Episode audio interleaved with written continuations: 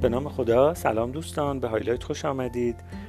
اپیزود سوم بحث شادی و هدف گذاری هست و در این اپیزود می‌خوام یه مقدار بیشتر راجع به زمان رسیدن به اهداف صحبت بکنیم. چون قطعا شما هم تجربه داشتید که یکی از موانع شادی موانع حس و تجربه خوشحالی و خوشبختی اینه که ما در مقاطعی فکر می‌کنیم که خیلی داره طول می‌کشه اینکه ما به اهدافمون برسیم.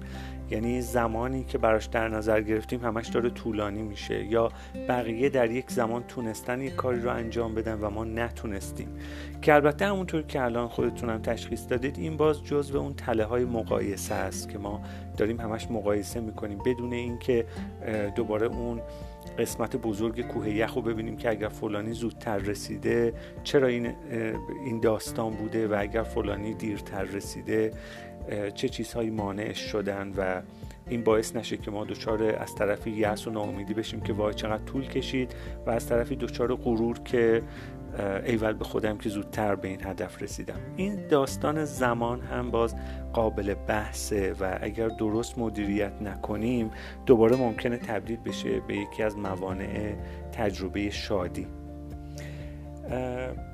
یکی از منابع این خطا اینکه ما زمان رو هم باز در واقع عمومیت میدیم و همه رو با یک خطکش میسنجیم. این هست که از تفاوت ها قافلیم ببینید هیچ دو ذره ای حتی کوچکترین ذرات عالم یکسان نیستند. این رو باید باور کنیم. این رو علم اثبات کرده. این رو شواهد و مدارک علمی براش داریم که کوچکترین ذرات عالم هم در مشخصاتشون متفاوتن. چه برسه به ما چند میلیون انسان که روی کره زمین میاییم و میریم و تجربه های متنوع و متعدد در طول یک شبانه روز داریم. اینو ضرب بکنید در چند سال زندگی. از طرفی background های ژنتیکی و وراست رو داریم محیطی که درش بزرگ شدیم رو داریم. همه اینها رو کنار هم بذارید. می‌بینید که حتی خواهر و برادری که در یک محیط در یک خونه هم با هم بزرگ میشن باز هم یکسان نیستن. طرز تفکرشون استعدادهاشون ظرفیتهاشون همه با هم متفاوته. زمان هم جزو این هاست اهداف یکسان برای افراد مختلف به معنی این نیست که همه باید در یک زمان به اون هدف برسن. و این از کجا شروع میشه؟ از یک خطای بزرگی که در سیستم آموزشی ما وجود داره. خب سیستم آموزشی ما مورد صدها سال پیشه. همه جنبه های زندگی و تمدن بشر دچار پیشرفت شدن. یعنی این پیشرفت رو تجربه کردن و تفاوت خیلی فاحشی دارن با اون زمانهای ابتدایی. اما سیستم آموزش چندان تغییری نداشته. ما یک سری سرفصل های آموزشی برای همه ارائه میدیم. یک زمانبندی سیلابس آموزشی داریم برای همه دانش آموزا. و این خطا ایجاد میشه که خب مثلا اگر در یک سال فلانی به فلان دستاوردها می‌رسه من هم می‌تونم. من هم باید این کار رو انجام بدم. در حالی که اصلا بحث این نیست. یعنی نوع نگاه باید متفاوت باشه. من زمان خودم رو دارم برای رسیدن به دستاوردهام و شما و بقیه زمانهای خودشون رو دارن.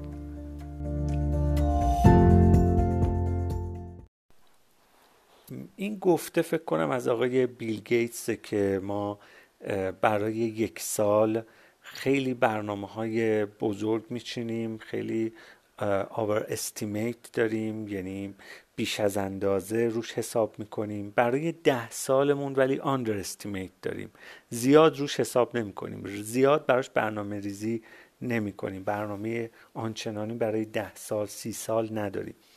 و این در مورد جامعه ما به مراتب بیشتر به چشم می‌خوره چون مقالاتی هست از اشتباه نکنم اگر آقای تقیزاده سرچ بکنید پیدا می‌کنید. جامعه کوتاه مدت سرچ بکنید از آقای اگر اشتباه نکنم یا تقیزاده است یا آقای کاتوزیان که اونجا توضیح میده که خب فرهنگ و جامعه ما حالا نه صرفا کشور ما یه مناطقی دوچار این خطای کوتاه مدت هستیم. ما همش دنبال دستاوردهای کوتاه مدتیم.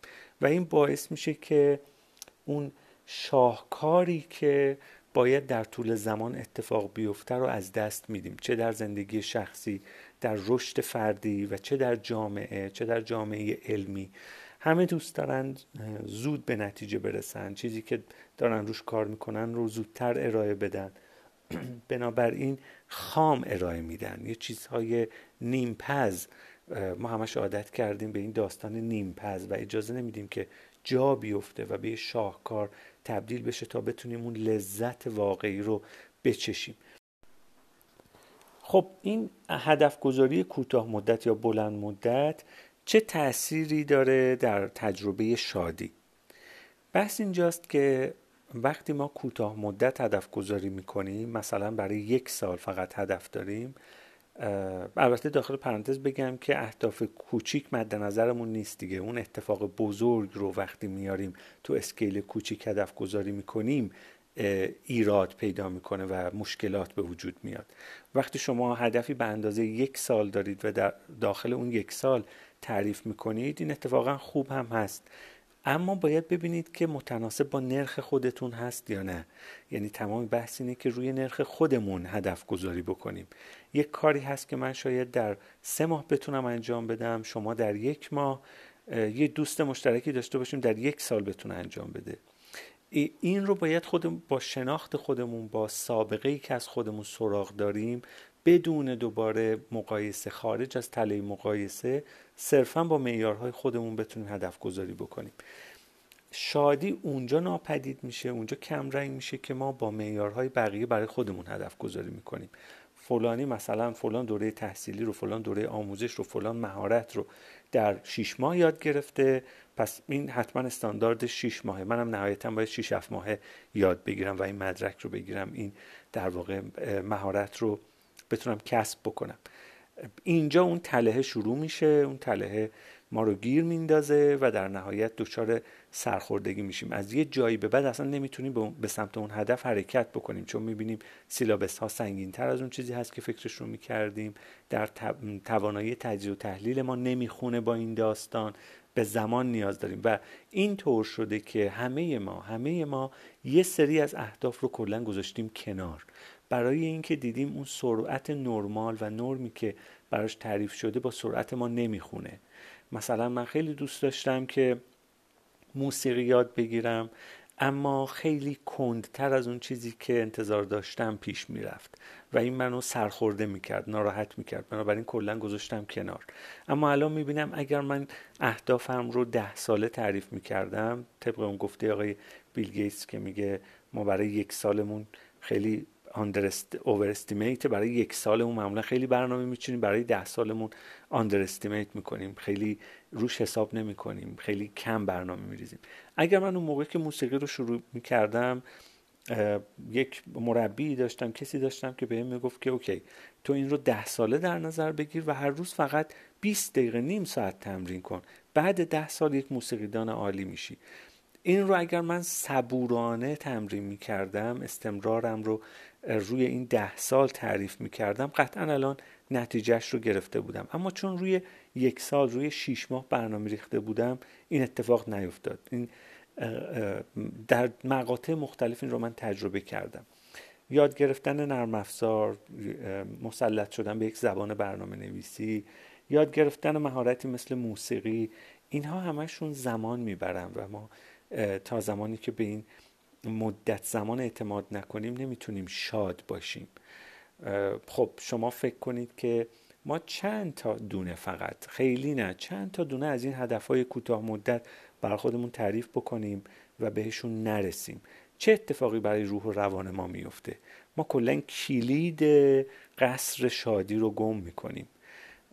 کلا ارتباطمون با خوشبختی قطع میشه. چون هر کاری که می‌خوای شروع بکنی تو پس ذهنت می که نکنه اینم باز نشه نکنه شروع کنم و ناقص ولش کنم. دل و جرأتمون رو از دست میدیم. اعتماد به نفسمون کم میشه. کلا به هم میریزه شالوده زندگیمون. بنابراین اگر می‌خوایم شاد بمونیم و خوشحالی رو عمیقا تجربه بکنیم بیایم به اهدافمون زمان بدیم. با زمان آشتی بکنیم. با زمان یکی بشیم و بدونیم که تا آخرین لحظه ای که نفس می‌کشیم و روی این کره خاکی هستیم فرصت زندگی داریم فرصت تجربه های متعدد داریم. زندگی فقط امروز و فردا نیست فقط امسال و سال بعد نیست این ده سال 20 سال نیست. زندگی به اندازه طول عمر ما می‌تونه گسترده باشه و تجربه های ناب و متعدد در هر مقطعی می‌تونه برای ما اتفاق بیفته.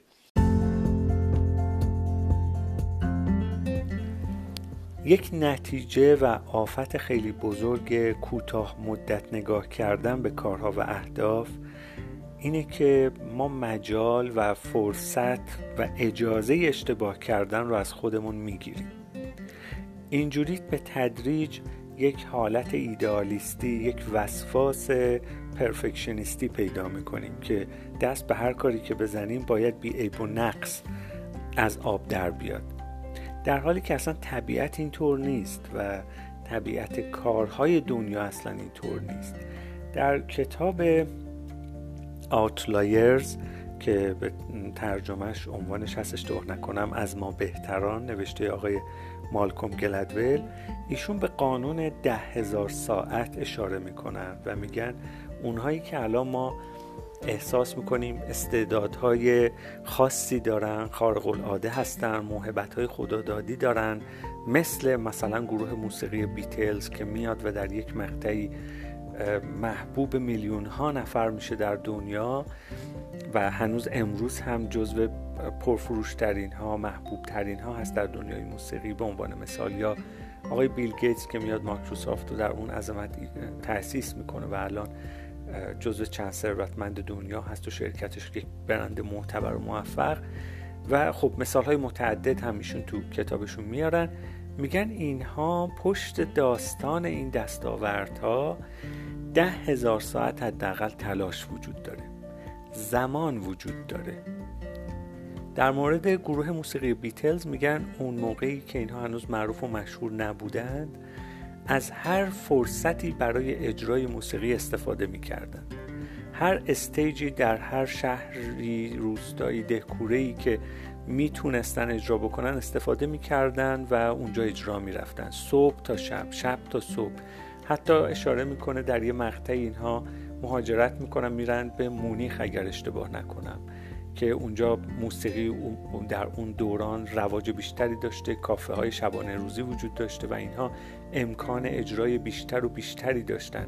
نوبت بهشون بیشتر می‌رسید. از این استقبال کردن رفتن و همش اجرا کردن. و خب مسلمه که اجراهای اولشون قطعا در کیفیت کارهای بعدیشون نبوده. اما این کار رو انجام دادن. چه بسا؟ اجراهایی که الان مثلا اگر خودشون بودن و میشنیدن باعث خجالتشون می‌شد.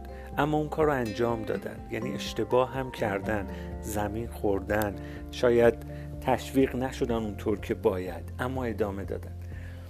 یک مصاحبه خیلی جالبی من چند سال پیش چند سال هم نمی‌دونم این مدت قبل از آقای جواد عزتی هنرپیشه موفق کشورمون دیدم و شنیدم که می‌گفت من در زمان دانشجویی و بعد از اون سالها در هر پارکی هر چهارراهی هر جا که می‌تونستم اجرا کردم. تنز اجرا کردم تراژدی اجرا کردم اجرا کردم. حتی اگر مخاطبم چند نفر بچه بود اجرا کردم. هر کاری کردم. و الان خب به جایی رسیدن که فیلمسازها کارگردانها سر و دست میشکنن براش از خداشونه که تو فیلمشون باشه. و تو هر فیلمی که هست یک فیلم پرفروش موفق عذاب در میاد. اگر آشنا نیستید با کارشون می‌تونید مثلا سریال آخرشون از آخرین کارهاشون زخم کاری رو ببینید که واقعا چقدر خوب از عهده همه نقش ها برمیان چه تنز و کمدی و چه جدی و درام. این نکته و کلید طلای این داستان تو اون ده هزار ساعته زمان دادن به اونچه که می‌خوایم بهش برسیم.